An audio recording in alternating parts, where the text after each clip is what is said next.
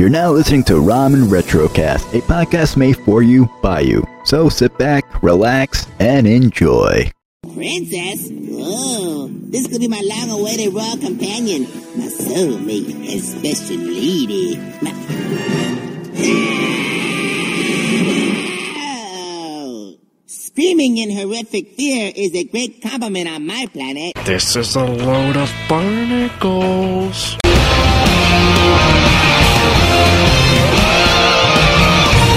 Spin-offs. What makes them so interesting? The idea of taking a side character and giving them their own show is nothing new. Take Harriet from Family Matters for example. She first started out on the show Perfect Strangers with her husband Carl, but she was so beloved she was given her own show until it was all taken away by a nerd with glasses. You know what you did. Did?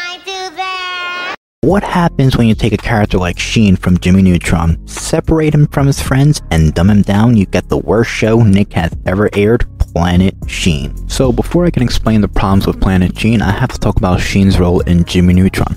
So Sheen's purpose in Jimmy Neutron was to serve as a comic relief along with Carl Wheezer. Sheen will maybe have a few funny moments here or there, but Sheen's always funny with Carl because just like High Five Ghost and Muscle Man, if you separate them, you lose what makes the character feel whole. And you also lose the dynamic between both characters when they're together. There is one Sheen centered episode that I will admit is pretty good called Sheen's brain. In this episode, Sheen becomes too smart for his own good, using one of Jimmy's inventions. Sheen ends up rampaging the town and destroying everyone who doesn't seem smart. I shall choose the fairest and most beautiful of the town's females. I'm afraid of commitment. I didn't mean you. Libby Fairfax, come on down. Oh, he must be bugging. Now, in the episode, Sheen learns it's not always fun to be smart if it costs you your friends. It was a real good episode. So after Jimmy Neutron ended, we were teased about Jimmy Neutron constantly returning on websites and blogs, and I was so disappointed when I turned on my TV to watch the trailer for Planet Sheen. But I gave the show a chance, and let me tell you, it was the most annoying and most bland show I have ever watched. Sheen might not be the smartest guy on Earth, Do not get into this racket. But on this planet, Can you do this? Amazing! he's a genius. You must teach me how to do that. I don't know. It took me about three years and a lot of detention. Welcome to life Don't shake it too hard, brother. Oops, shook it too hard. on Planet Sheen. The brand new series premieres Saturday, October 2nd at 11, only on Nick. To explain what went wrong with Planet Sheen, we're gonna look at the first episode because in order to get a feel for a show, the first episode is all you need. So the episode opens with Sheen walking into Jimmy's backyard, and if you thought we were gonna get any appearance from Jimmy Neutron during this, we don't. Instead, Sheen reads a note that states, "Do not press this button, JN." And Sheen, being the dummy he is, gets into the rocket and blast off, never to be seen again. Goodbye, Sheen. Show over. No, I wish. No, then we get a music montage of Sheen flying through the rocket, and the music is not bad. It's not until episode 2 where we see the show's main intro, and I mean, it's not even an intro. It's just Sheen saying random words while music plays in the background. The intro makes the show even harder to watch. Sheen, do not push this button. Dogs like trees, cows like monkeys. Planet Sheen is oh so funky. Okay, I get the last part, but the first two lines were just off, bro. Skateboards rock, shoes like feetsies. You are watching Planet Sheensies. Okay, okay, it's not called Planet Sheensies. Dance. You know what they say, Sheen? It ain't a party Why not keep the intro to the first episode? It was short and to the point. Anyway, then we got a shot of planet Zeenu, and the color choice they picked for the planet is not good. The CGI sometimes will look so unfocused or not polished. Not to say Jimmy Neutron didn't have any problems, but it was early CGI. Jimmy Neutron knew what worked and what didn't. By the time Planet Sheen aired, CGI was at a point where it was easy to do and cheaper to produce. Whoa, check it out! Neutron has the moves! Well, how about next time you get a board that can handle the Neutron style? Later, Nicorama! Anyway, then we see the rocket Sheen's in crash, and we're introduced to the first joke of the show Sheen having to use the bathroom. Seriously? A peach joke three minutes in? Where's the bathroom in this place? I gotta go serious bad. I'm talking end of the movie, just finished the mega side soda, but don't wanna miss the bad guy get caught in the whole crowd go, ah! Don't worry, there are more bad jokes on the way, like Dorkus, the antagonist of the show, whose main goal in the show is to be a bad pun and come up with plans to kill Sheen. But all of his attempts fail because of Sheen. And then we get Sheen breaking the fourth wall, which only happens once in the show, and it's never brought up again. Why put something in a show that could have worked? Instead, they use the fourth wall break as a joke. This pilot gets worse. Don't worry. This is Dorkus. He might be scary. If his name wasn't Dorkus, that's me, Sheen Estevez. And I made a huge mistake.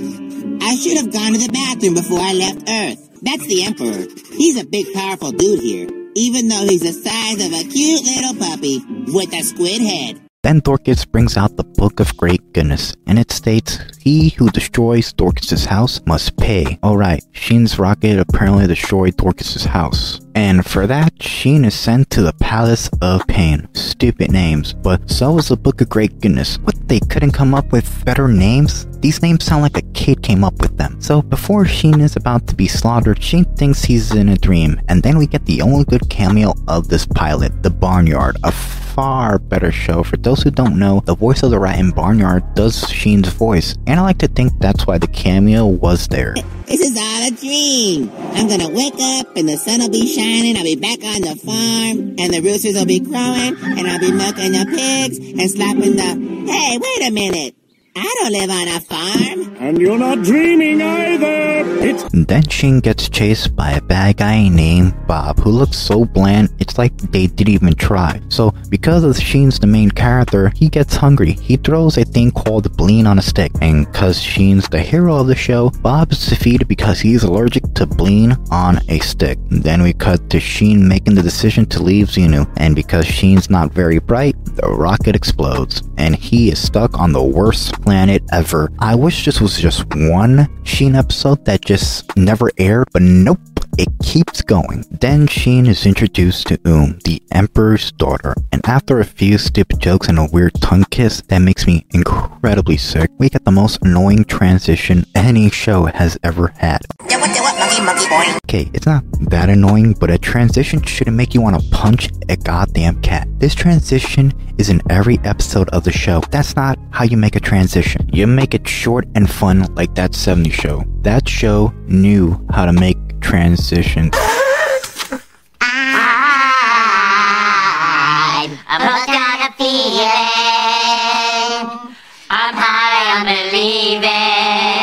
Then Sheen agrees to fight a beast called the Choctaw. When Sheen looks in the book, the monster looks incredibly short. But later we realize it's not the monster that looks short, it's the vegetation on the planet that's tall. Dorkus agrees to take Sheen to the planet. Once there, Dorkus pushes Sheen into the monster's mouth. Then we get clone number one, Nesmith, who is pretty much a Jimmy Neutron ripoff. But after watching 26 episodes of this show, Nesmith is the only character I can actually see liking.